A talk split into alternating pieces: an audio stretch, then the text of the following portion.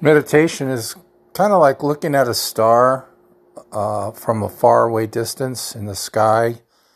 And as you watch and look at the star, you become slowly infatuated with its magic.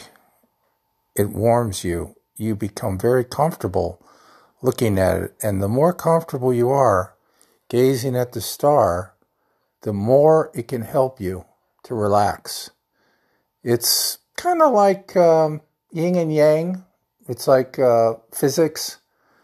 Every inertia, every force has a reciprocal effect, and you can find and produce a relaxing effect looking at any object because it's the psychological inertia and the motivation of trying to relax that causes the relaxation.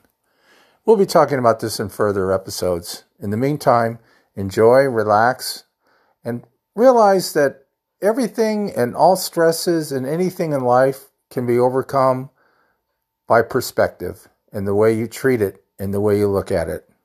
Prioritize your relaxation and your enjoyment of life over reacting and responding to stress that you have no control over.